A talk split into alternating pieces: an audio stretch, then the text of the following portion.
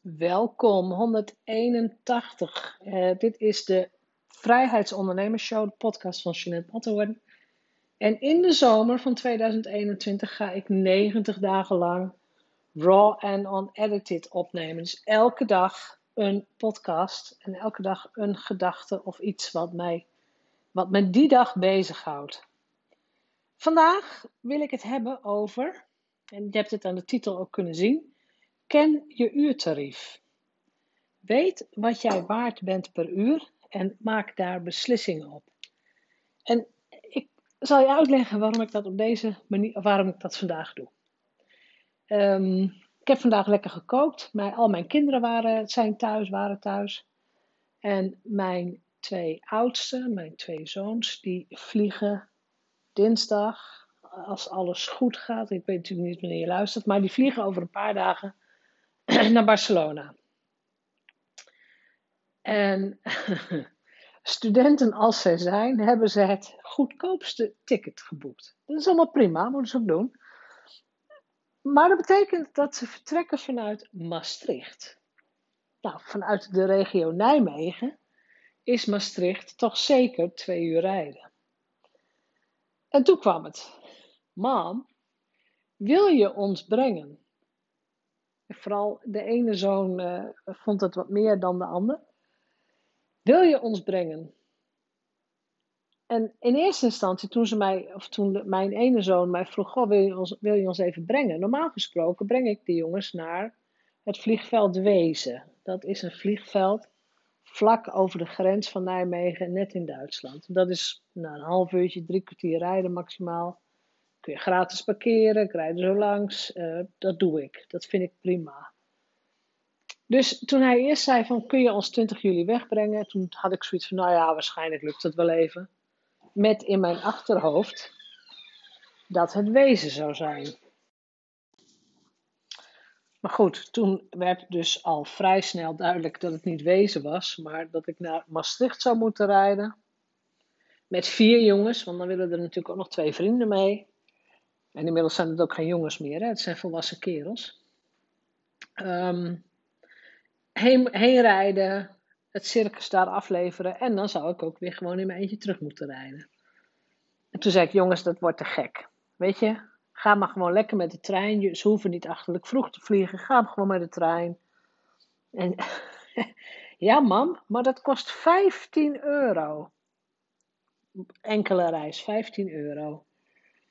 Ik zeg, nou, als dat alles is, dan gireer ik wel. Hè, stuur maar een tikkie, ik betaal je trein wel. Want 15 euro, en dan zou ik voor twee jongens dan uh, de trein betalen, 30 euro. Dat zou, weet je, daar ga ik geen vijf uur voor in de auto zitten, in totaal. En toen heb ik ook uitgelegd um, aan, vooral ook aan de middelste, want die overweegt later ook om ondernemer te worden Zorg dat je weet wat jouw uurtarief is en zorg ook dat je weet welke andere klusjes er zijn in je leven en in je bedrijf, omdat je die uurtarieven met elkaar kunt gaan vergelijken. Dus oftewel, de jongens hebben heel veel geld bespaard, maar nu zouden ze dan vijf keer, dus gaan met vijven, uh, maar zouden ze maximaal vijf keer 15 euro besparen door met een auto te gaan? Nou, dat is dan 75 euro.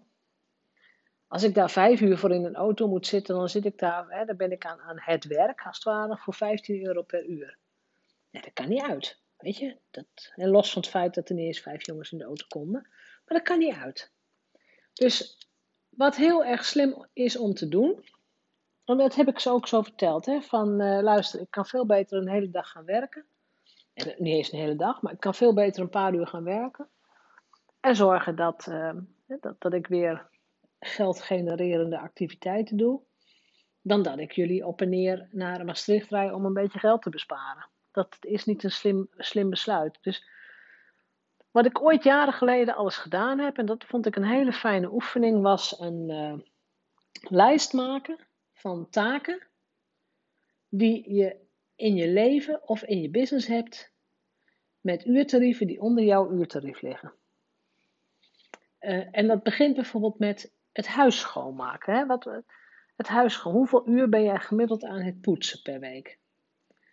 En wat kost een Schoonmaken. Nou, een schoonmaken kost, laten we zeggen, tussen de 12,50 en 17,50 per uur. Ik weet niet helemaal welke regio je woont natuurlijk, maar in deze regio is het mogelijk om voor 12,50, 13,50 iemand te vinden die een uur lang, of die per uur dan je huis gaat schoonmaken. Dus dat is een taak. Uh, eigenlijk noemen ze dat in het Amerikaans een 10 dollar task. laten we die onder die lijst zetten, een 10 dollar task. Um, ietsje meer misschien, maar bijvoorbeeld een ramenwasser is een 10 dollar task. En zo zijn er meer dingen. De, de, de strijk doen. Dus een lijst met taken die je relatief eenvoudig kunt uitbesteden. En de investering van die uitbesteding is echt ver beneden jouw eigen uurtarief.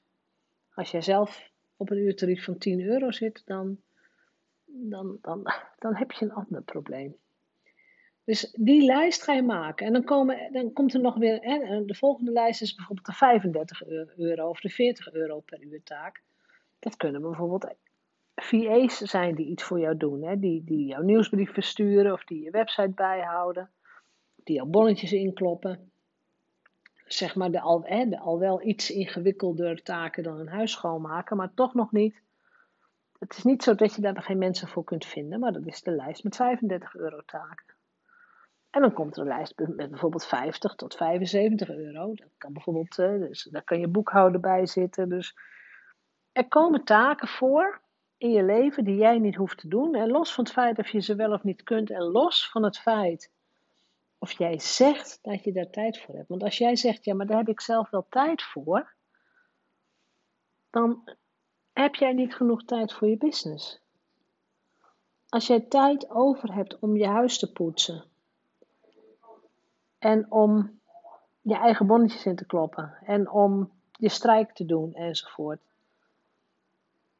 Dan moet je heel goed nagaan. Hoe kan het dat ik A, zoveel tijd heb? En kan ik in die uren niet veel bij een klant coachen. Of een salesgesprek doen. Of een nieuw blog schrijven. Of een nieuwsbrief maken. Of op Facebook wat mensen benaderen. Of op LinkedIn iets te veranderen kun jij niet veel beter in die uren iets doen om aan je business te werken en om geld genererende activiteiten in te gaan zetten. En ik, weet je, ik, ik probeer mijn kinderen dat nu gewoon vanaf scratch af aan bij te brengen. Tijd is kostbaar. Geld is altijd wel weer opnieuw te verdienen, weet je. Dan moet je een keer even weer wat harder werken of je moet wat doen. En zeker die studenten. Ik zeg, nou ja, dan neem je toch gewoon even voor een paar weken een baantje. Dan heb jij weer genoeg geld om op vakantie te gaan bijvoorbeeld. Dus geld is een oneindige bron, zou ik bijna zeggen.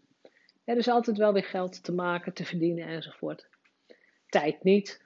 Als ik een dag ga besteden aan het op en neerrijden naar Maastricht om jongens naar de airport te brengen, die uren krijg ik niet weer terug.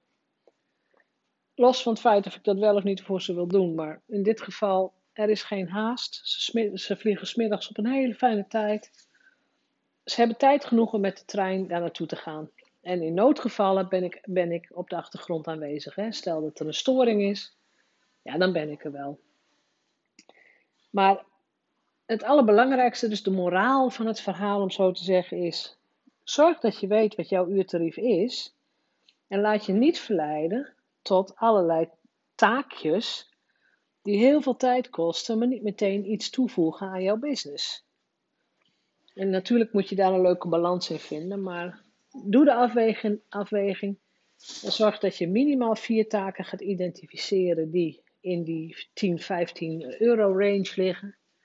En ga dat uitbesteden. En ga delegeren en zorg je dat je niet alles zelf doet. Dus bedankt voor het luisteren. Ken je uurtarief en uh, tot morgen weer.